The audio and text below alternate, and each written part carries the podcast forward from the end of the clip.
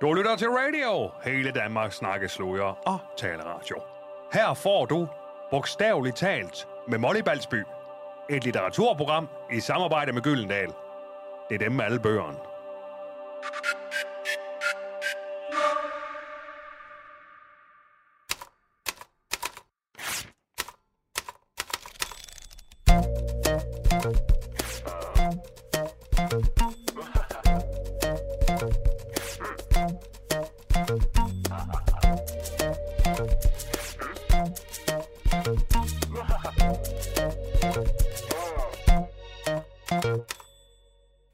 Smider mine nøgler i entréen. Jeg er tæt på at aflyse næste session.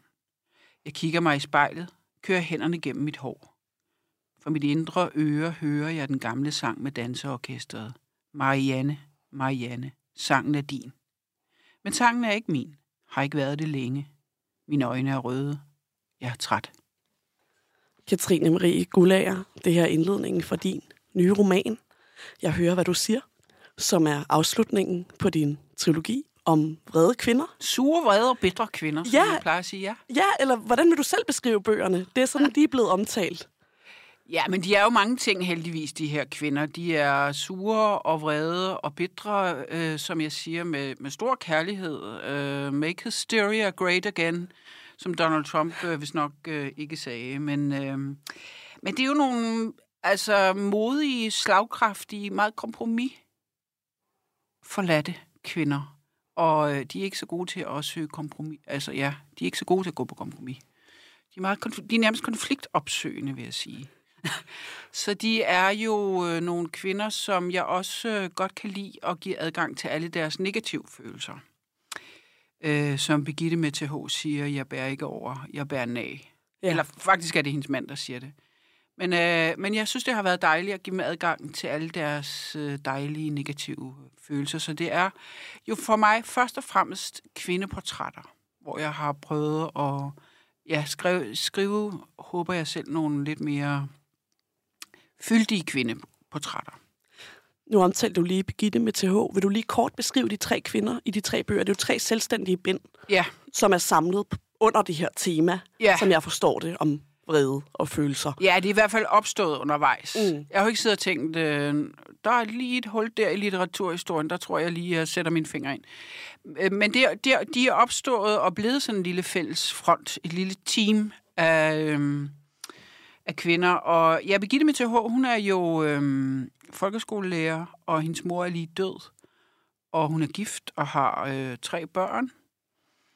Og er egentlig jo meget godt kørende. Hun har både arbejde og børn og kæreste og alt muligt. Øh, så hun er ikke lige så udsat som nummer to, Lotte, der jo er blevet fyret, og hendes kæreste er gået fra hende, og nu er han ovenikøbet død. Øh, så hun er endnu mere udsat. Øh, men hun er også meget øh, omsorgsfuld, øh, og inviterer derfor naboen ind, da hun har en øh, sådan parforholdskrise, hvilket resulterer i, at hun heller ikke kan holde ud at være i sin egen lejlighed på grund af de børn. Så hun har ligesom, hun er helt strippet for både et sted at være, og en kæreste, og et arbejde, og øh, alt, hvad der hedder indre ro, ikke? Øh, og den tredje, Marianne, hun, øh, hun har jo et arbejde. Hun er, er parterapeut, og øh, har sådan set også fundet sig en kæreste, øh, men altså, og de skulle have været på ferie sammen, men nu har han så taget afsted.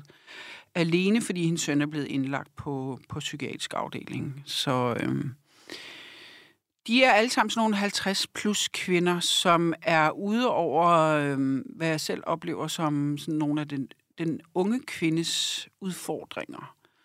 Øhm, og derfor også på en vis måde mere frie. Altså, jeg har i hvert fald følt en stor glæde og fornøjelse ved at, at lade dem gå planken ud og være lige så skrubhysteriske og umulige og urimelige, som de nu har lyst til at være. Hvad er den unge kvindes udfordringer? Jamen, jeg synes jo i hvert fald for mig selv, at når man er ung kvinde, så vil man jo gerne ligesom øh, finde sin plads øh, i øh, en eller anden form for karriere eller arbejdsliv og sådan noget. Og i det ligger der jo også, at man sådan underkaster sig alle mulige strukturer, og man ved godt, det kan ikke nytte noget, man bliver uvenner med alle, og hele tiden smækker døren op til chefens kontor og siger, at han er en idiot. Det tænker man, det er nok ikke nogen rigtig god idé, vel? Og, og på samme måde, hvis man gerne vil have en kæreste, så er man jo også sådan lidt, åh, jamen, skal jeg nu date, så må jeg jo nok hellere lade være med at have helt blå tænder og være alt for tyk og grine alt for højt. Og, og du ved, sådan, man, man under, indordner sig jo lidt under nogle af alle de strukturer, der er. Og, og hvis man så gerne vil være mor og bliver det, ikke, så vil man jo gerne være den gode mor, der er populær i øh, vuggestuen og bager og har det godt med svigerforældrene. Og sådan. Man har virkelig mange opgaver som ung kvinde. Jeg synes, at man er ved at sejne under opgaver og, og hensyn, man hele tiden tager for at få nogle af de ting, man gerne vil have. Sådan synes jeg selv, det var i hvert fald. Så når man på et eller andet tidspunkt har fået de børn, man øh, nu havde tænkt sig at fundet en eller anden øh, dude, som man ikke har tænkt sig at smide ud lige med det samme, og, og også fundet sig en eller anden plads i arbejdslivet, så synes jeg, der kommer en stor øh, frihed. Øh, eller en, øh, der er mere plads til, at man kan sige, nå jamen, nu gider jeg faktisk ikke høre mere på jeres vrøvl. Og nu gider jeg egentlig heller ikke være så øh, samarbejdsvillig. Altså jeg synes, som ung kvinde, der er man også nødt til at være sådan så samarbejdsvillig. det oplevede jeg i hvert fald selv. Så, øhm, så for mig er det, det er det, jeg mener med, at de også ligesom... Så er der selvfølgelig også ting ved at være ung, der er fede, som øh, forsvinder, altså, men, men nu er det så lige det, jeg, jeg hæfter mig ved, ikke? Mm.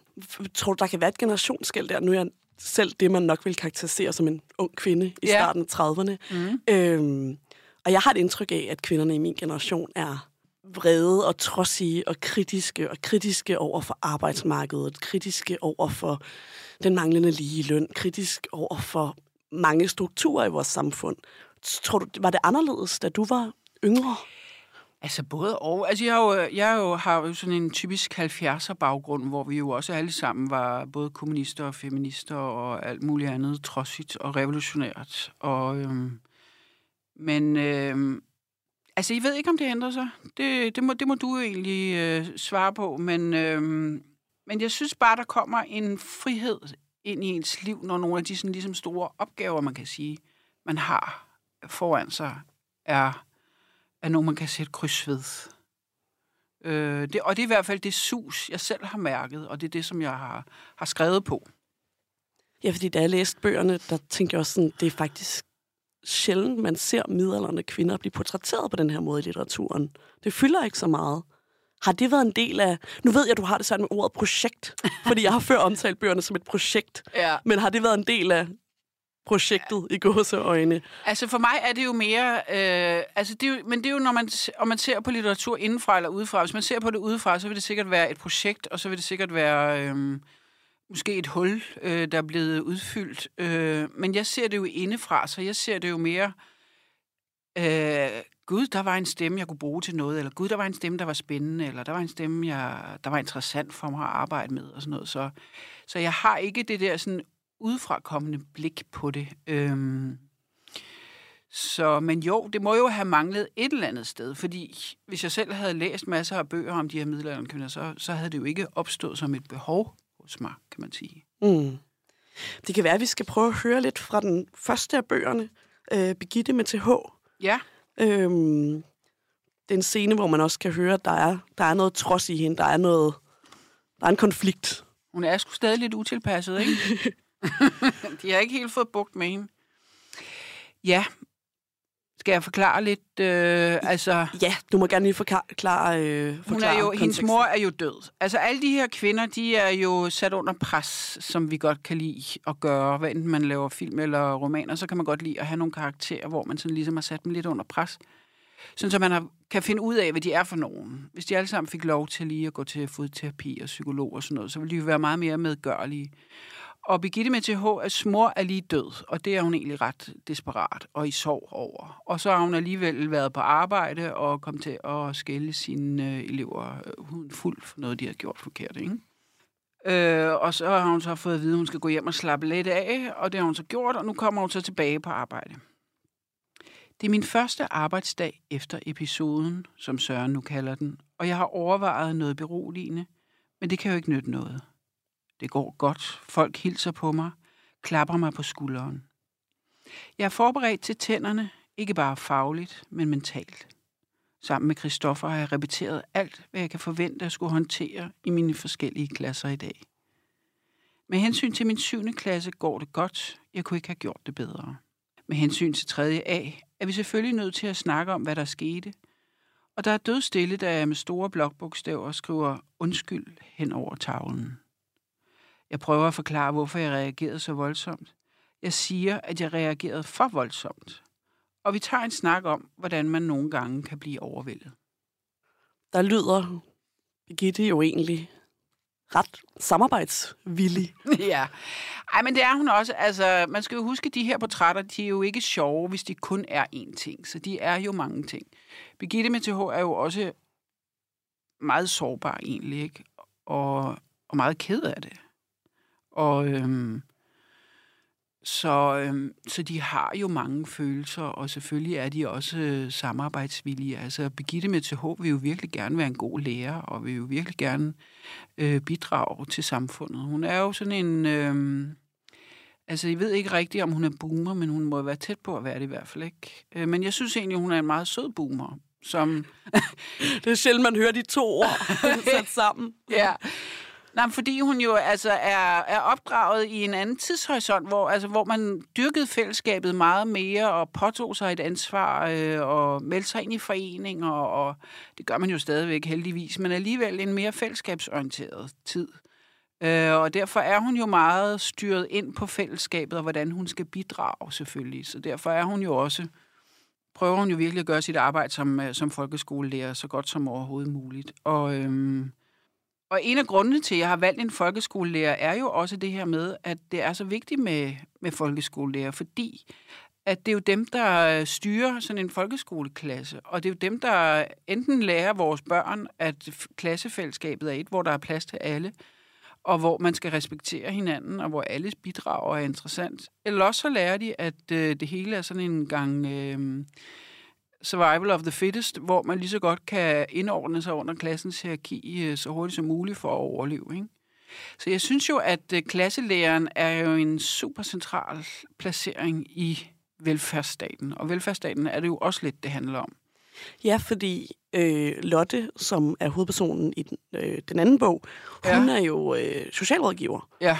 Øh, og kvinden i den sidste bog, altså parterapeut. Ja. Så to af de her kvinder arbejder i velfærdsstaten, men de arbejder jo alle tre med mennesker ja. i det, man måske også vil kalde kvindejobs. Ja.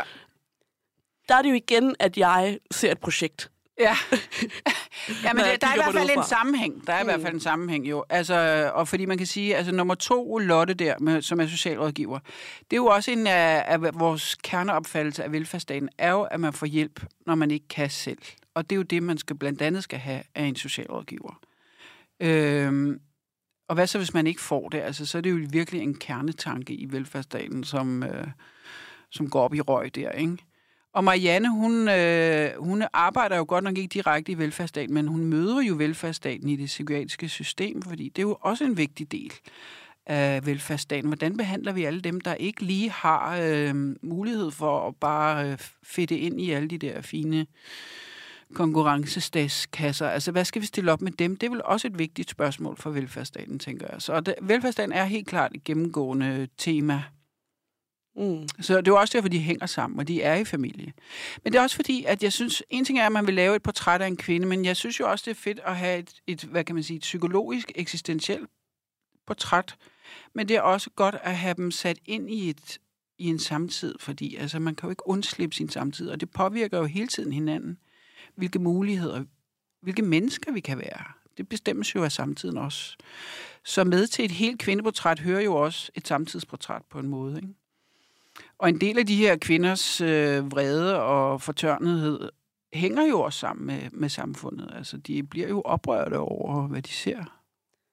Ja, det er meget det, der er konflikterne i bøgerne, er også en kritik ja. af systemerne, ja. øh, af politiet, af øh, dagpengecentret eller A-kassen og ja. øh, det, altså psykiatrien og ja, folkeskolen. Ja. Øhm, ja, det fylder bare en del i bøgerne, og det er der, mm. de ofte bliver oprørte, er jo mm. i mødet med systemet. Øhm, hvilket jeg, jeg synes er interessant. Men, men øh, det er jo også nogle jobs, man sjældent ser portrætteret i litteraturen. Ja. Men det er jo egentlig også lidt med vilje, at øh, du ved, med forfattere, vi... Øh, parodien på os er jo, at vi øh, tager ned til San Cataldo og kigger ud af vinduet. Og, Det er et uh, skrive-retreat i Italien. Jeg ser en fugl, der letter fra et træ, og så kigger vi skriver, hun så en fugl, der lettede for et træ. Altså afstanden bliver meget kort mm. øh, mellem forfatterens liv og forfatterens karakter, og der synes jeg jo, at, øh, at det er sjovt at, at tage ud og befolke nogle, nogle helt andre verdener som forfatter. Jeg har også befolket... Øh, altså, jeg har jo også skrevet og haft en mandlige hovedkarakter. Jeg har haft en, som øh, levede og åndede for at blive... Øh, ansat i Goldman Sachs i New York, og en, som stemte på Venstre. Altså, man kan jo sagtens øh, have karakterer, som egentlig er meget anderledes end en selv. Men der tænker jeg sådan, bliver det sådan nogle, nu vil jeg ikke kalde det stereotyper, men, men her er det kvinder, der arbejder med mennesker, ja. og som gerne vil, der er en af dem, der siger, hun vil gerne også redde verden, og, mm. øhm, og så, er der så har du så også skrevet en mand, der gerne vil til tops i Goldman Sachs. ja. Det er lidt nogle forskellige øh, motiver, Ja, men det er jo fordi, spil. Ja, men det er jo fordi, jeg synes, at det er jo en af vores fornemmeste opgaver som forfatter. Det er jo det her med at kunne gå ind og få forskellige skikkelser til at, at leve. Ikke? Altså det, de gamle litterater kaldte den skikkelsesdannende evne. Altså fordi det er jo egentlig øh, vildt, at forfattere kan det. Få personer, der er skrevet for 50-100 år siden til at leve på papiret. Man virkelig tror på, at de findes. Altså man mærker, at de findes. Det er jo egentlig vildt nok, ikke? Og, øhm, og det er jo det, jeg jo egentlig arbejder på og håber på, at jeg kan puste liv ind i de her personer og gøre sådan, så folk rigtig føl, føler at de lever, at de er ægte. Nu nævnte du selv det der med, med forfatteren, at mange tænker, at forfatteren bare sidder der og, og ser en fugl og, ja. og skriver om det. Du har jo øh, været forfatter i mange år. Du debuterede i 1994 med øh, digtsamlingen Dane skifter hænder, og derudover har du skrevet en række romaner og novellesamlinger og digte. Jeg spurgte dig, da vi talte sammen i går, spurgte jeg, om du kunne finde på at skrive digte igen.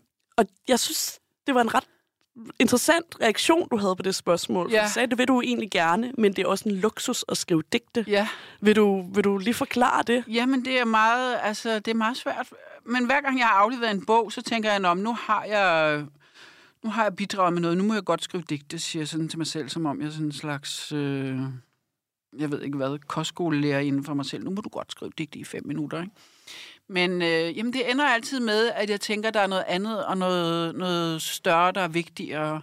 Og det er jo egentlig ærgerligt nok, for jeg kunne godt tænke mig at skrive digte. Og det, men altså, det kan jo også godt være, at det lykkes mig en dag. Men, øh, men jeg føler virkelig en forpligtelse, og jeg siger ikke, at det er rigtigt af mig at føle det, men jeg føler virkelig en forpligtelse til at tale ind i nogle samtidstemaer. Øh, det er nok bare lidt mit øh, samme samfunds-DNA, at, øh, at det, som jeg laver, på en eller anden måde skal tale ind i noget, noget samtid, og at der skal være nogle mennesker derude, som, øh, som ikke bare tænker, at det var da interessant for hende at sidde og dyrke sig selv, men det var da faktisk noget, der gav noget til mig. Men mener du, at du kun kan gøre det i prosaen?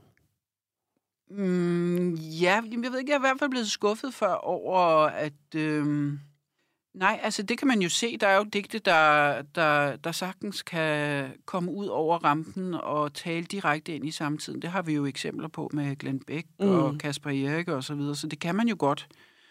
Men øh, jeg ved ikke, om jeg selv kan. okay. Er din litterære stemme anderledes, når du skriver digte? Nu nævnte du noget med at sidde og dyrke sig selv. Ja, det er den måske. Ja. Altså, jamen, jeg tænker på det lidt som luksus, lidt som øh, at drikke champagne, og det kan man jo ikke gøre hver dag, vel? Ja, nej. Men, eller, øh, eller jo, nogen kan. Nej, men jeg ved ikke, jeg, jeg, øh, ja, jeg føler mig meget forpligtet af det samfundsmæssige af en eller anden grund. Ja. Ja, fordi jeg tror netop det, og nu kom du selv ind på det, der undrede mig ved, ved at du omtaler det som en luksus, er netop, at vi har set så mange digtere ja. øh, virkelig øh, også sætte en dagsorden med ja. deres digte, ja. særligt inden for de sidste par år med blandt ja. andet Glenn Beck, ja. Kasper Erik, Heidan Sai, ja. øh, som jo beskriver både altså, dele af velfærdsstaten og ja. øh, klasseskæld. Og Men det er nok også fordi, at øh, deres historie er jo meget identisk med deres egen historie så. Mm. Og der er jeg jo nok også den type forfatter, at jeg jo ikke... Øh, altså... Øh, jeg bruger mig selv, men jeg bruger ikke mig selv så direkte. Nu har jeg godt nok skrevet autofiktion, så der har jeg brugt mig selv mere direkte. Men, øh, men der, jeg bruger ikke mig selv så direkte. Jeg, jeg kobler mig til bøgerne på et eller andet tidspunkt i løbet af processen, tænker jeg, men hvorfor er det, du skal skrive den her bog nu? Og så er det jo, at jeg forbinder mig med det, som jeg selv synes er kernen i bogen. Altså for eksempel den sidste her med Marianne. Den handler jo i virkeligheden om at være afhængig af nogen, der behandler dig dårligt. Hun er dybt, dybt afhængig som mor af det psykiatriske system, og de behandler hende ikke godt. Og det dilemma at være afhængig af nogen, der behandler en dårligt, tror jeg, vi alle sammen kender i større eller mindre grad, og jeg synes i hvert fald, at jeg selv kender det. Så der bruger jeg, kan man sige, den følelse fra mit eget liv til at puste liv ind i noget andet. Og det er nok mest sådan, jeg arbejder frem for at ligesom bruge mig selv en til en, som de digtere der, du nævner. Mm. Som de jo faktisk gør, ikke?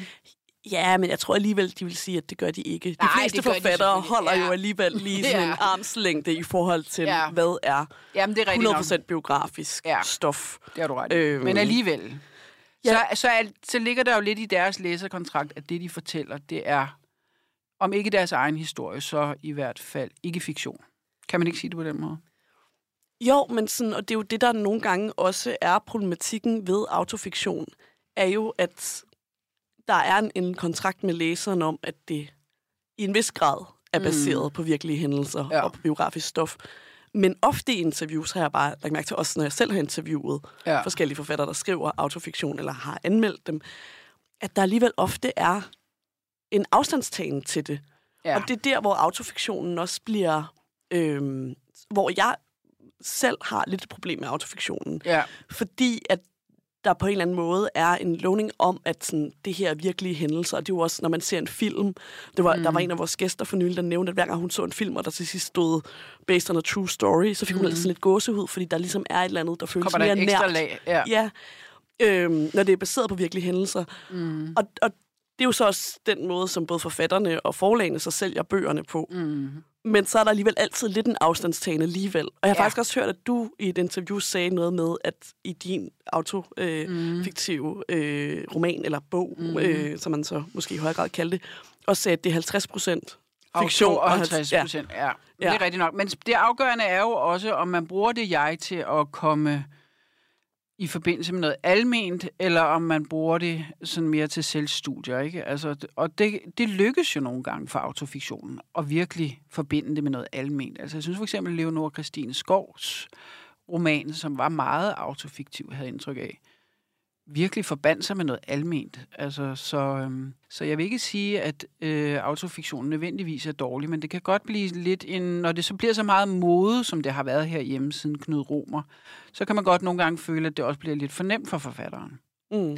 Men jeg synes også, der er forskel på, om du skriver en roman, en autofiktiv roman, eller om du skriver digte, fordi digte er jo har jo alligevel en anden kontrakt med læseren, end romanen har, ikke? Hvorfor? Jo, fordi digte er jo ikke fiktion. Altså, det er jo et digter-jeg, er jo ikke fiktion på samme måde, eller hvad? Altså, det synes jeg ikke er helt det samme i hvert fald. Ja, Jeg vil blive overrasket, hvis Glenn Beck pludselig... Øh, Glenn Beck pludselig øh, ej, det var da egentlig meget sjovt navn, var Glenn Beck. hvis han pludselig sagde, at jeg kommer jo slet ikke fra Horsens eller noget, altså, så ville det jo være sådan lidt en skandale, ikke? Eller hvis Heider sagde, at jeg har jo aldrig været i fængsel. Øh, så så der, jeg synes, der er en lidt mere øh, bindende kontrakt, trods alt, når det er digte. Eller hvis øh, Kasper Erik sagde, og i øvrigt har det fint, rejse sig op og gik helt normalt, ikke? så vil vi ikke synes, at... Så vil vi føle os snydt. Vil vi ikke det? ja, jo, og det er jo nok, fordi der er den her Ja. autofiktionskontrakt. Men altså, jeg Men det er jo en digterkontrakt. skrevet... Ja, Uh, altså, en digtkontrakt er jo ikke fiktion. Altså, digte er jo ikke fiktion på samme måde, det synes jeg ikke. Den påstand vil jeg bare gerne udfordre lidt. Altså, Ja. jeg har selv skrevet en digtsamling, og vil da sige, Ja. der er masser af fiktion i mine digte. Ja, men det er jo også rigtigt, altså. nu er jeg lidt på spanden, men øh, det er jo jeg også synes, det- rigtigt, fordi jeg synes jo Ja. også i min egen digte, så er det jo et digter-jeg. Det er jo ikke mit jeg, det er jo et digter-jeg. Men, men alligevel, så synes jeg ikke, man kan kalde det fiktion på samme måde som en roman, Ja, tænker jeg. Jeg ved det ikke. Det er nok også et gradsforskel, men, men vil du ikke give mig ret i de eksempler der? Der regner du ligesom med, at der, der er en kerne af noget, der er dem. helt klart. Og Du det, bliver ikke på samme måde skuffet, når du opdager, at jeg ikke er parterapeut. Vel? nej, nej. Det ved du godt. Og det er selvfølgelig også... Øh, afhænger jo også af den måde, som, som bøgerne bliver promoveret ja. på. Også fra forlægenes side, Ja. at, at der ofte er, i hvert fald har jeg lagt mærke til, når jeg får pressetekster blandt andet fra Gyldendal, Ja. at der ofte er et lille biografisk afsnit om forfatteren, øh, Ja. som knytter sig ofte Ja. i forhold til bøgernes tematikker. Men det Øh. synes jeg i øvrigt også er et helt andet problem, at der tit i øh, medieomtalen af bøger, øh, så går medierne jo meget efter forfatteren og forfatterens liv, så det bliver sådan noget med, at forfatteren nærmest skal stribe. Jamen, det var også hårdt dengang, jeg opdagede, at min far var alkoholiker, eller jeg faldt af cyklen, eller hvad det nu kan være. Mm. Så det synes jeg egentlig også bliver brugt for meget, og måske egentlig også giver en lidt skævvreden øh, opfattelse af, at forfatteren jo arbejder med forskellige grader af iscenesættelse. Ikke? Mm. Men når man læser de her tre bøger, som handler om, om kvinder på din egen alder, Mm. så kan man jo heller ikke lade være med at tænke sådan, der er jo nok noget af de her karakterer, der også eksisterer i dig. Ja. Og jeg, jeg, øh, jeg synes jo også, at kvinderne på, på nogle måder er ret ens. De har meget det samme temperament. Er du uenig i det? Mm. De er i hvert fald i familie. Altså, øhm, nej, jeg synes ikke, de er helt ens jo. Altså, jeg ser tre forskellige personer for mig. Jeg synes, øh, Birgitte, hun er, hun er jo meget bedre kørende, og hun er også meget mere sådan slapstick-humor. Hun er slet ikke lige så forslået, som, øh, som Lotte egentlig er. Og Lotte har også en anden, øh, øh, mere, øh, hun er gammel besætter. Hun har meget mere besværlige familieforhold også, og... Øhm, og øhm, Marianne, hun er jo ikke øh, sådan en, der tager på Luciana, og, og hun er heller ikke gammel besætter. Altså, det, der er hun miljømæssigt en anden. Jeg tror også, i deres kerne, sådan rent psykologisk, er de forskellige. Øhm, Marianne er jo en, der har lavet sig styre meget mere øh, væk fra sine børn, end, øh, end Birgitte nogensinde ville finde sig i. Og... Øh, og Lotte har slet ikke børn, fordi hun er slet ikke kommet hen et sted, hvor hun kunne, øh, kunne være i et nært forhold med en mand og sådan noget. Så nej, jeg oplever dem egentlig så meget forskelligt. Men de er jo øh, relateret i en eller anden forstand. De har jo i hvert fald noget alder til fælles, og noget kompromisløshed til fælles. Mm. Så. Men er der noget af dig i de her kvinder, for nu at køre Ja. det autofiktive spor? Øh, ja, altså jeg forbinder mig jo med, med kernen øh, i dem. Så er det klart, jeg også indimellem er kommet til at bare sidde og fyre lidt, øh, lidt røg af, som jeg selv synes var sjovt, for eksempel mod øh, digitalisering og den slags øh, ting. Men, øh, men jeg forbinder mig jo med kernen i dem. Altså den store sorg over hendes mors død, og øh, desperationen over at være i den her sorg, som virker så, øh, så voldsom kender jeg da 100% for mig selv, og jeg kender Lottes ensomhed. Følelsen af, at øh, nu er du simpelthen bare faldet helt ud af samfundet, og nu kommer du aldrig nogensinde ind igen, kender jeg 100% fra mig selv. Og Mariannes øh, følelse af at kæmpe mod et system, hvor hun ligesom beder om noget, som jo egentlig er fuldstændig indlysende og rimeligt, og bare overhovedet ikke bliver hørt, kender jeg også 100% fra mig selv. Så jeg kender dem alle sammen. Det gør jeg.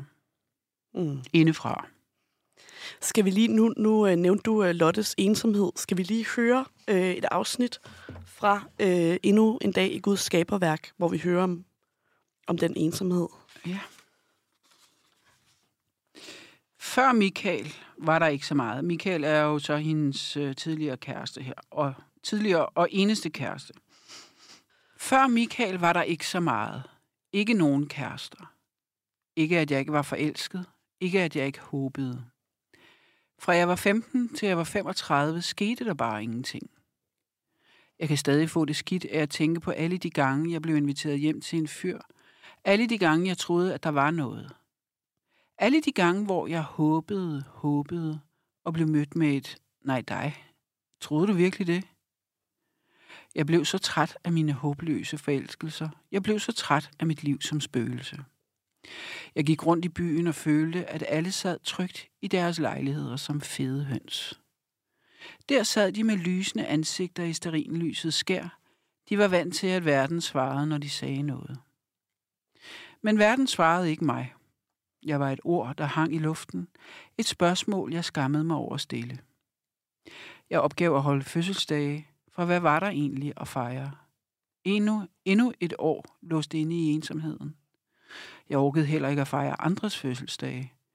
For så snart jeg havde taget plads ved bordet, så snart lavkagen blev båret ind, lyste det altid tilbage på den fødselsdag, jeg ikke selv havde holdt. Hele situationen spredte sig i min tilværelse, som en mørk plet spreder sig i kødet, indtil en læge pludselig siger, hov, det der, det skal der undersøges. Og en anden læge siger, kraft. Min ensomhed var der om morgenen, når jeg stod op, om aftenen, når jeg gik i seng, og det skete, at jeg drak mig fuld på en bar, at jeg sad alene og stirrede ned i en paraplydrink. Mit liv var en lang ansøgning om at komme ind i fællesskabet, om at blive elsket. Hvorfor kan jeg ikke elske mig? Af og til var der en tilfældig mand, der tog mig med hjem og kælede for mig, som om jeg var en hjemløs hund. Ja. Ja. Det er jo egentlig ret barsk, var. Ja, hvis du selv skal sige det. Ja. Ja, øh, ja men det er det, og det, jeg synes, det er et stærkt sted i den, den bog. Øhm, også fordi vi, vi taler jo også øh, meget om ensomhed i de her år. Ja. Det er som om, der er kommet et, et større fokus på, at mange mennesker i øh, alle generationer Ja. føler en, en grad af ensomhed. Ja, og det er jo faktisk også et politisk velfærdstema, fordi hvad nytter det så egentlig, at man har sikkerhedsnet, og øh, man bliver samlet op, hvis man falder om på gaden og så videre, hvis man føler sig ensom. Altså, livet giver jo ikke rigtig nogen mening, når man føler sig meget ensom, synes jeg. Altså, hvis man føler sig... Hvis man ikke føler sig forbundet med verden, så holder verden jo også op med at give mening på en eller anden måde. Ikke? Sådan havde jeg det i hvert fald. Mm. Jamen, fordi du sagde også i forbindelse med øh, Birgitte med TH, der sagde du også, at, at hun også er kritisk over for, at øh, vores samfund er blevet mere individbaseret Ja, øh, og mindre fælles, som ja. Det så var øh, tidligere. ja. Føler hun i hvert fald, ja. ja. Mm. Føler du også det? Og kan man kæde det sammen med den ensomhed? Jeg synes godt, vores, jeg synes godt, man kan sige, at vores samfund er blevet mere øh, individualiseret, og, og der var mere fællesskabsånd øh, ånd i, øh, i den tid, jeg selv er vokset op i, i 70'erne. Men altså, det er jo svært at sammenligne, og man skal også passe på, at man... Øh, det er svært for mig nogle gange at lave, men jeg kan øh, at lave det, hvad kan man sige, den analyse af, hvad der lige præcis er sket. Men jeg kan, godt, jeg kan bare godt mærke de der kvinder fra den tid, som er mere fællesskabsorienteret, stød ind i nutiden, som er mere, øhm, ja, som føles lidt mere egoistisk, synes jeg nogle gange. Hmm. Hvordan? Øhm, jamen, altså, det hænger jo også sammen med, at vi har udsultet alt det her, som jo handler om at give hinanden omsorg og give hinanden, øh, se hinanden i fællesskabet, synes jeg jo er blevet udsultet og udsultet og udsultet, og det er jo også derfor, vi har en velfærdskrise. Det kan, der, der mangler jo både, altså der mangler jo vuggestuepædagoger, der mangler børnehavepædagoger, der mangler folkeskolelærer, der mangler sygeplejersker, altså alt, hvad der hedder velfærd, socioassistenter kan ikke holde ud og gå på arbejde, fordi at det er for ulideligt at hele tiden gå hjem og være og vide, at det ikke er gjort godt nok. Altså du, øh, den der følelse af, at du hele tiden øh, øh, skal gøre dit arbejde halvt, fordi du ikke får en mulighed for at gøre det ordentligt, den tror jeg altså ikke altid har været der. Jeg tror, at, at vi mærker nu konsekvenserne af, at vi har udsultet øh, velfærdsstaten i en eller anden forstand, og, og omsorgen simpelthen er, er forsvundet ud af samfundet. Og, og i, altså jo ikke helt, men, men jeg synes, at omsorgen generelt er blevet nedprioriteret. Og bare det med, at Ja, at at se hinanden, anerkende hinandens eksistens i, øh, i samfundsmaskinen. Altså, hvor man før fik en sludder, når man skulle købe en busbillet, eller en billet til svømmehallen, eller købe noget ved kassen. Altså, alt det er jo blevet digitaliseret nu, ikke? Så det bliver mere og mere jeff det hele, altså. Og hvis du ikke kan huske dit fucking uh, mit ID-kode, altså, så kan du øh, få lov at sidde og ryste i bukserne og komme ned på kommunen i syv minutter om øh, tre uger. Altså, den menneskelige kontakt glider ud af meget øhm, mange funktioner, og så synes jeg netop også det der med, at vi drager mindre og mindre omsorg for hinanden, og folkeskolen er på nogle måder blevet virkelig øh, ringe og ude af stand til også at drage omsorg for eleverne. Og der er pædagoger, I er jo i undertal i børnehaver i dag. Altså, så vores velfærdsstat er virkelig smuldrende, lige nu i hvert fald, i forhold til, øh, hvad den har været. Og det synes jeg bare, man kan mærke. Jeg vil faktisk gerne bede dig om allerede nu så at læse øh, det det afsnit fra den nye bog. Jeg hører, hvad du siger, fordi det er meget relateret til hele den her snak om velfærdssamfundets øh, nedsmeltning. Ja. Jeg beslutter mig for at tage dig op. Den sygeplejerske, jeg næsten lige har talt i telefon med, er ingen steder at se. Jeg står foran kontoret. Jeg føler mig som en idiot. Mere end tre meter fra, hvor jeg står, ligger min søn og har det forfærdeligt, og jeg må ikke komme ind og give ham et kram. Men hvorfor skal jeg egentlig forhindres i at give min søn et kram? Hvorfor skal der være et statsautoriseret forbud mod, at jeg krammer min søn? Staten vil ikke have, at du krammer din søn lige nu. Staten siger nej. Staten siger, du må ikke komme ind og se, hvordan din søn har det lige nu. Men fuck staten. Jeg forstår ærligt talt godt de patienter, der går amok. Og på den baggrund forstår jeg selvfølgelig også, hvorfor personalet har travlt med at medicinere patienterne langt ned over gulvbrædderne. Nej, det var forkert. Langt ned under gulvbrædderne. Patienterne må for guds skyld ikke mærke noget som helst, andet end bivirkningerne, som de så også medicinerer imod. Fuck staten. ja. Har du det Altså- også sådan? Øh, nej, men altså, det er jo et kæmpe indgreb, øh, staten har, når de øh, gør i folks private liv, når de tvangsmedicinerer for eksempel, ikke? Og øhm, jeg lagde mærke til, at Pelle Dragsteds åbningstale her i oktober, der talte han jo ikke bare, som han plejer, om, hvordan almindelige mennesker skal beskyttes mod øh, kapitalen, havde han sagt, altså beskyttes mod pengeinteresser, øh, som kunne efterlade dem som fattige og boligløse et eller andet sted. Men han talte faktisk også om, hvordan borgerne skal beskyttes mod staten. det synes jeg bare er ret interessant, fordi jeg synes også i noget omfang, at vi har fået en stat, som blander sig i virkelig mange ting, øh, og som jo har mange øh, muligheder for at altså i psykiatrien og blande sig, men, øh, men jo også, øh, og det bliver måske stof til en øh, nummer 4, hvordan øh, vi har fået sådan et system, hvor Gud og hver mand hele tiden kan indberette øh, din opførsel som forældre, og hvordan man altså virkelig fra statens side øh, tvangsfjerner og blander sig, og øh, ja, for, forlanger at folk, de skal have en eller anden øh, normal adfærd. Men, men altså, så, så er det jo bare, man spørger, hvad er egentlig en normal adfærd, ikke? Mm. Ja, fordi nu talte du om... Øh, også, Og det er jo ikke Ja. staten her, altså det er jo psykiatrien, men ja. altså, det, den er jo så ligesom besluttet af os alle sammen i et eller andet omfang, ikke? Mm. Nu talte du bare også om det her med sådan forholdene for for eksempel øh, øh, sygeplejersker og socioassistenter, men, men Marianne her i den, i den nye bog, mm. hun er jo også... Øh, jeg tror, jeg blev næsten lidt provokeret over, hvordan hun gik til de ansatte i psykiatrien, Ja. som jo er repræsentanter for et system, Ja. men, men fordi hun jo også er, og man kan jo godt forstå, hun er desperat, fordi hendes søn er indlagt øh, på en psykiatrisk afdeling, ja. men, men øh, hun taler også meget hårdt til dem. Hun har virkelig følelserne ude på tøjet. Hun kræver mm. meget. Hun kræver meget af deres tid. Øhm, og der, der tror jeg bare, der, der er flere ting med, med de her kvinder, hvor at, at jeg, jeg vil ikke sige, at jeg stejler, men, men der er anden, altså, mm, de er heller ikke altid sympatiske karakterer. Nej. Er de antihelte? Jamen, jeg har ikke øh, haft det formål, at de skulle være sympatiske hele tiden. Altså, det, og det er jo en del af det. Altså, øhm, jeg synes jo, jeg er jo med Marianne, når jeg sidder og skriver om Marianne, så jeg kan jo godt forstå, hvorfor hun er, som hun er. Men, øhm, og det, det, synes jeg også, altså det kan jeg jo stadigvæk. Jeg kan virkelig godt forstå, hvorfor hun er desperat, og hvorfor hun er, som hun er. Men det er jo faktisk ikke mit formål at øh, fremstille øh, kvinder, som øh, man nødvendigvis synes er sympatiske og gør alt det rigtige. Altså, de må også gerne gøre det forkerte.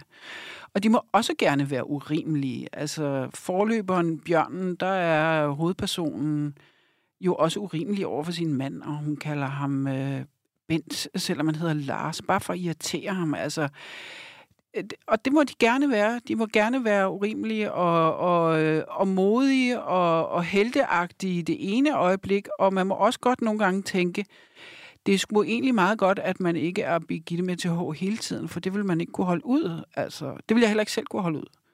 Men jeg er nogle gange Birgitte med H. Og jeg kan have mine TH-moments. Og jeg har opdaget, at øh, virkelig mange mennesker rundt i landet, både mænd og kvinder, har deres TH-moments. Og det er jo bare dejligt, at man kan se det beskrevet i litteraturen, så man kan mærke, at man ikke er alene. Øh, men det er også klart, at hvis man hele tiden kører konfliktopsøgende, øh, nærmest konfliktoptrappende adfærd, mm. så bliver det jo lidt anstrengende for omgivelserne og for en selv. Altså, så, øhm, så det må du, øh, du må gerne tænke, det var da ikke det rigtige, hun gjorde der. Det må du gerne tænke. Det, det synes jeg er helt fint. Der er jo heller ingen mennesker, der gør det rigtige hele tiden, altså. Mm. Synes du, der mangler øh, portrætter af kvinder i litteraturen, som har flere facetter? Nu siger, sagde du bare, at de må gerne både være vrede og øh, urimelige. urimelige ja. og øh, mener du, det mangler? Altså, jeg synes jo i hvert fald, at den her aftapning øh, har manglet i en eller anden forstand. Men jeg har ikke det, øh, altså jeg har ikke det der litteraturhistoriske overblik over, hvor mange urimelige kvinder der er i litteraturen. øh, men sikkert ikke nok, altså. Det kan jeg da ikke forestille mig. Mm. Der var også øh, der er en scene i, i bog nummer to med Lotte, hvor at øh, hun passer de her børn, sin nabos børn, og så øh, går hun med børnene på gaden, og så forsøger et af børnene, det mindste barn, at holde hende i hånden, ja. hvor hun sådan vrider sin hånd ud. Ja. Og det, jeg kunne slet ikke klare den der scene. Nej. Fordi at, at for mig, det at afvise et barn, ja. der, der søger ens omsorg ja. eller nærhed, ja. det... Øh, ja, jeg tror bare ikke, jeg har set eller sådan et portræt af, eller det er lang tid siden, jeg har set et portræt af en kvinde i en bog, hvor hun virkelig sådan afviser en eller anden grad af moderlig omsorg. Ja. Og nu skal man jo ikke tillægge det kvinder, bare fordi at kvinder føder børn, at de skal have en moderlig mm, omsorg for, for børn, de ikke kender. Men, men, men det er jo det kæmpe tabu, øh, jeg egentlig også godt kunne tænke mig måske at udfordre en gang. Hvordan mødre jo bliver trætte af at give omsorg, og hvordan mødre nogle gange jo netop trækker hånden til sig og siger, nej, nu kan jeg faktisk ikke give dig omsorg lige nu, fordi et eller andet andet. Det er jo også lidt en... Øh, og det var faktisk også allerede et tema allerede i Birgitte med TH, at hun tager ud øh, i sin mors hus og egentlig gerne vil være i fred, fordi hun er altså jo fuld af sorg og har det forfærdeligt. Og så ringer børnene, om de ikke må komme, og det vil hun jo på en måde gerne have, og på en måde vil hun ikke, fordi hun vil gerne være fri for også at skulle tænke på dem, ikke? Så det er jo også en, en interessant øh, tema, som, øh, som man kunne tage op, jeg ved det ikke. Men det synes du er et tabu? Ja, det er jo lidt tabuiseret. Vi møder vil helst fremstå som nogen, der altid har overskud og altid er, er klar til at tage barnets hånd. Mm. Ja, fordi nu har der jo været hele den her bølge med, med moderskabslitteratur ja. de seneste, ja. seneste år. Ja, ja, så det kan være, det allerede er beskrevet. Øh, ja, eller jeg tror i hvert fald, der er kommet nogle nye, nye perspektiver mm. øh, på det. Jamen, jeg, jeg kan heller ikke rigtig øh, beskrive, hvorfor den scene gjorde sådan et indtryk på mig, men øh, jeg, jeg kunne, kunne mærke det ned i maven, at jeg, jeg, jeg fik, fik simpelthen dårligt over, at hun afviser et barn. Ja. Og det er jo måske, fordi jeg tillægger hende som kvindelig karakter en ja. grad af moderlig omsorg, som hun måske ikke besidder, eller ikke ønsker at besidde. Nej. Jeg synes nu egentlig også, hun er meget moderlig altså over for stedsønnen der, for eksempel. Mm.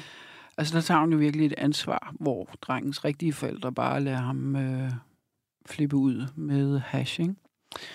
Så, men øh, jeg tror ikke, der findes nogen mor-barn-relation, hvor barnet ikke på et tidspunkt har søgt omsorg og er blevet afvist. Jeg tror, det... Øh, var... men det er jo kun godt, det har ramt dig.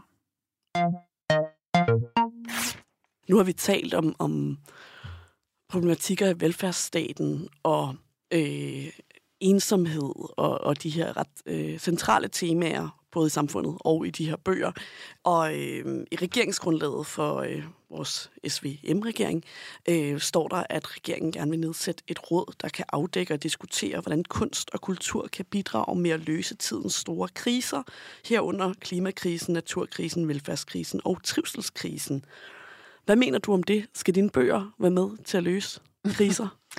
Nej, fordi jeg synes ikke, det er min opgave egentlig at komme med politiske løsninger. Jeg synes mere, det er min opgave at øhm, skildre noget af det stof, der ligger under de politiske løsninger. Nemlig, hvad er det for nogle etiske dilemmaer, vi står i? Hvordan øhm, lever vi med et psykiatrisk system, for eksempel, øh, hvor folk ikke får hjælp? Eller hvordan lever vi med en folkeskole, der ser sådan ud, og hvordan øh, lever vi med socialrådgivere, der alle sammen går ned med stress, fordi de ikke har en chance for at give folk øh, ordentlig hjælp.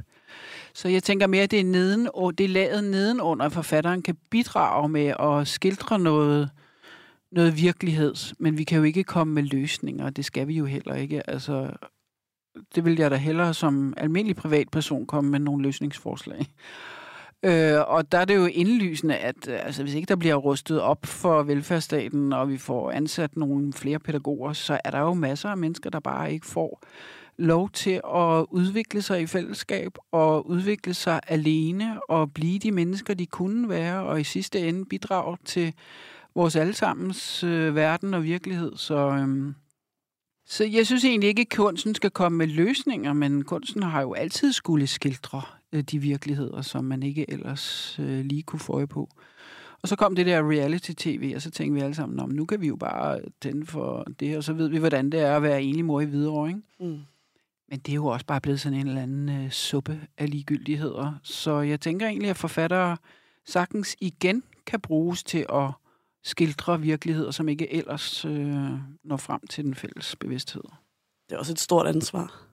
Ja, men altså, det er vi jo heldigvis heller ikke ene, ene om, men, øh, men jeg synes godt, at, at det er noget, det forfatter også kan i hvert fald. Mm. Tror du, vil denne her kvindelige vrede altid være aktuel? Sådan den, nu, nu er det blevet, altså i forhold til modtagelsen af de andre to bøger, så har det meget været det, folk fokuserede på, og det er som om, at når der er også både inden for billedkunst, inden for musik, inden for litteratur, når kvinder arbejder med vrede, så bliver det altid på en måde en sensationshistorie. og det, det kommer altid bag på mig, fordi øh, det er jo en, en grundfølelse, og, og øh, jeg føler da selv, jeg har altid været vred. Jeg er født vred og trodsig ja. øh, og kritisk. I was born in a bad mood, som Meryl Streep siger. øh, jamen, jeg, jeg tror bare, det undrer mig, at, mm. at hver gang kvinder beskæftiger sig med ja. de i godsøjne dårlige følelser, negative ja. følelser, mm. at så bliver det det, mm. der trækker overskrifterne. Og det er jo også det, vi har talt om i mm. det her mm. interview. Mm. Øhm, og det, jeg, jeg føler bare ikke, at, at mænds kunst på samme måde bliver, bliver modtaget på samme måde, når de beskæftiger sig med den form for følelser. Jamen, det er vel også historisk. Øh, har mænd vel haft et mere naturligt forhold til deres vrede, ikke? til at være aggressiv og gå på jagt og slås. Og, og der har kvinder jo i meget højere grad lagt bånd på sig selv, og øh, af gode grunde, altså fordi man vil jo ikke slås med en, der er stærkere end sig selv, vel? Så er det bedre at stikke min kniv i ryggen, uden han opdager det, ikke? Nå, men det har jo været kvinders måde at operere på, ikke? Fordi øh, vrede har jo været meget tabuiseret for kvinder. Og det er det jo nok i et vist omfang stadigvæk. Altså når Helle Thorning ikke engang kunne få lov at være statsminister ud, og skulle ligesom øve sig i at tale med en dyb stemme, fordi ellers var der nogen, der kunne synes, hun var hysterisk. Altså, så er vi jo, så er der lang vej igen, tænker man, ikke? Så, men jeg synes også, vrede er en grundfølelse, og derfor taler, taler jeg heller ikke om kvindelig vrede. Det er bare vrede hos, øh, hos nogle kvinder. Jeg tror ikke, det er en særlig kvindelig vrede, men jeg synes også, at vrede er en, en god ting. Jo, fordi den hjælper os med at forstå, hvornår vores grænser er blevet overskrevet, og den hjælper os med at forandre ting. Det er jo en øh, skøn politisk vrede og, og, og føle sig... Øhm, altså, det er, jo en, ja, det er jo også en skøn politisk vrede, der ligger og bobler lige under overfladen her, hvor man, øh, hvor man jo med rette kunne blive vred over mange ting i det her samfund. Så jeg, jeg ser også vrede som en, som en god kraft, fordi den, hjælper os med at, at forstå os selv bedre, og hjælper os med at lægge afstand til ting. Altså, vi har brug for kærlighed til at suge de ting til os, vi gerne vil have, men vi har jo også brug for hele tiden til at lægge afstand, og nej tak, og det bliver en anden god gang, og du skal vist den vej, ikke? Så jeg synes også, vrede jo... Altså, jeg synes egentlig, det er noget, vi skal tænke på som en skøn ting. Så vreden kan være konstruktiv? Meget konstruktiv i forhold til også at beskytte sin psyke mod alle de ting, man egentlig ikke ønsker at invitere indenfor. Ikke? Mm. Ja, fordi da jeg læste bøgerne, tænkte jeg over, at, at kvinderne ender meget samme sted, som de startede, uden at, uden at plotspoile. Er der også en pointe i det? Altså, det er ikke, fordi der er sådan en stor forløsning for deres vrede. Nej. Og det er jo måske også i forhold til det, vi taler om med sådan grundfølelsen, og at, at vreden altid kommer til at være der. Men man kunne jo godt tænke sådan, men hvis man skal i gang med en roman, der handler om en, der er vred, en, der er frustreret, en, der er desperat, at så helt klassisk øh, dramaturgisk vil man mm. tro, at der kom en forløsning undervejs. Det synes jeg også at gøre, men det er, men det er jo, hvad kan man sige, korte romaner, der foregår over kort tidsrum. Og handlingen er jo, i Birgitte Meteo er det jo, hun tager ud og tømmer sin mors hus. Og så slutter romanen, og sorgen går fra at være vild og voldsom til at være noget, hun begynder at kunne håndtere og kunne få lyst til at gå for eksempel i torvehallerne, som, som for hende er et eller andet med, at nu skal de så hygge sig og slappe af. Ikke? Så de flytter sig jo lidt. Lotte flytter sig jo også lidt. Hun har været meget afvisende over for at være socialrådgiver, men nu vil hun så alligevel gerne tage sin del af trappen. Og, og jeg synes også, Marianne flytter sig lidt. Uh, hun får jo inviteret trods alt uh, Morten indenfor, og de begynder at kunne se måske for sig, hvordan sønnen en dag kan komme hjem og få et mere normalt liv. Uh, men det er jo ikke sådan noget happy ending, nej. Altså, der er jo stadig fuld af konflikter og og sådan noget. Men jeg synes, de alle sammen slutter lidt håbefuldt, øh, og det tror jeg også, de er nødt til at gøre, fordi det jo egentlig er nogle meget hårde konflikter også, de står i. Så der er også nødt til at være en, en grund til, altså der skal ligesom være en, øh, ja, der, der er nødt til at være noget håbefuldt, synes jeg, ellers så ville det være for mørkt for mig. En gang så læste jeg Jacob Ejersbo, da jeg var gravid, og det var simpelthen så hårdt og sort, og jeg tænkte, jamen det kan man jo ikke læse, når man er gravid.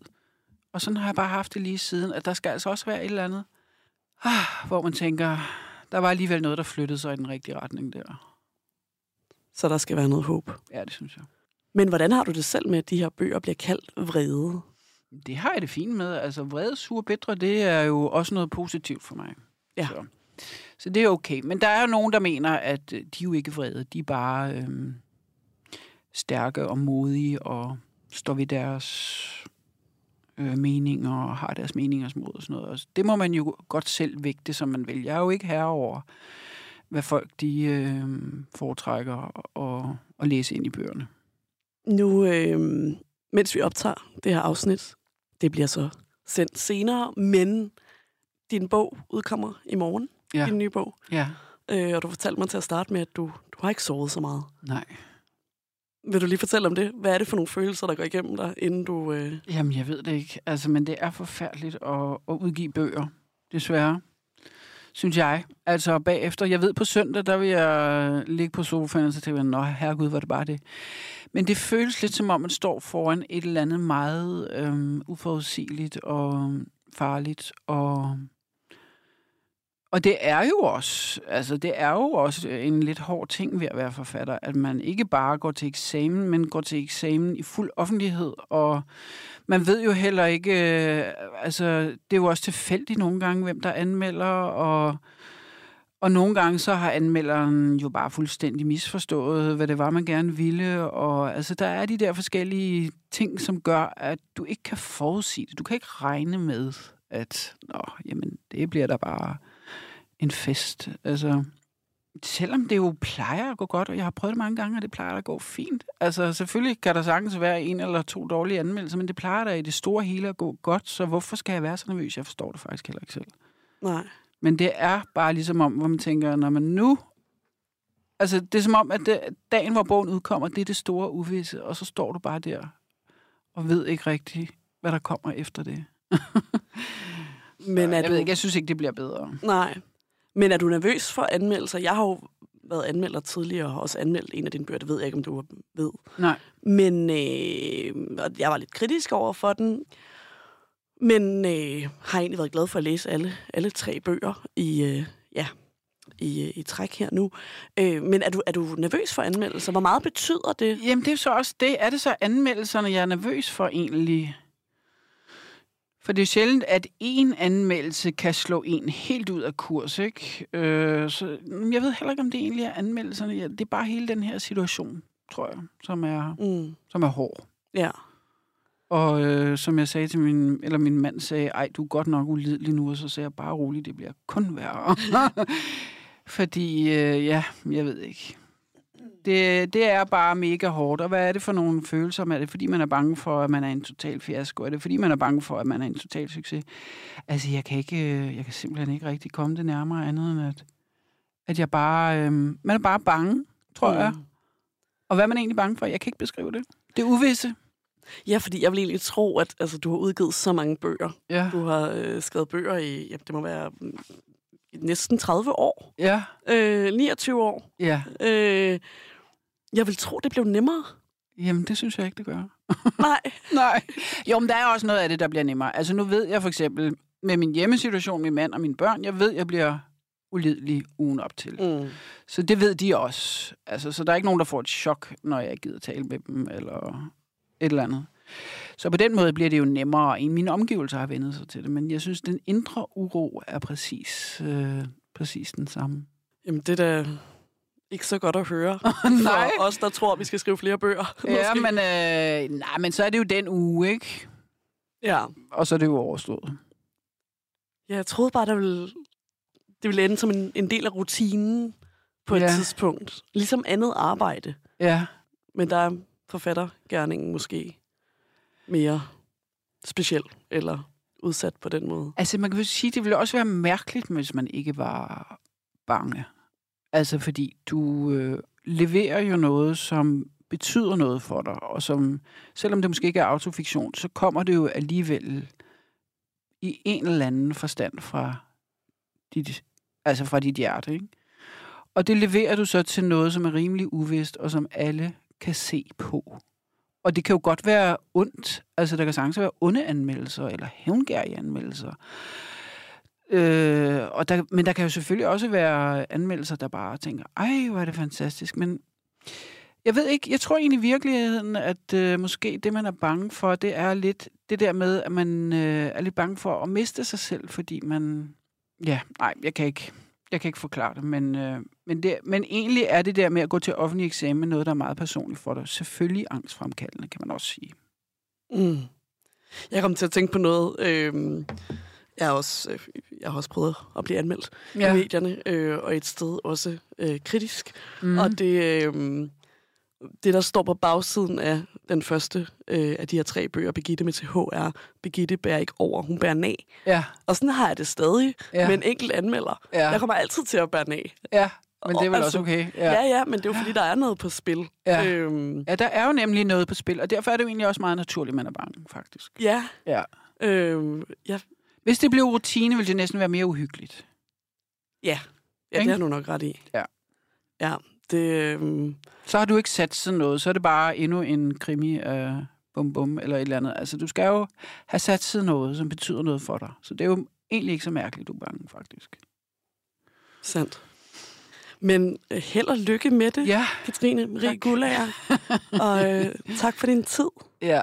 Selv tak. Tak, fordi jeg måtte komme. Som altid skal vi lige høre det sidste afsnit fra dagens aktuelle bog. Ja, og det slutter jo øh, som sagt håbefuldt. Øhm, og øh, det slutter med, at, øh, at Morten, øh, som er hendes, øh, altså Mariannes kæreste, kommer tilbage, og jeg vil læse de aller sidste fire linjer. Han kravler op i sengen til mig, lægger sig bag mig. Hvor er jeg glad for, at du kom tilbage, siger jeg. Han kysser mig i håret. Man bestemmer ikke altid selv, hvem man elsker, siger han.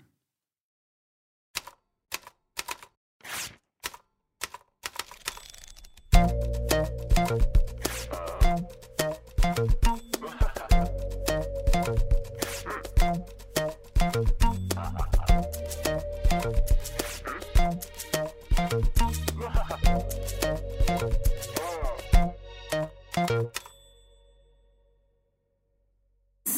sludre, tale, radio.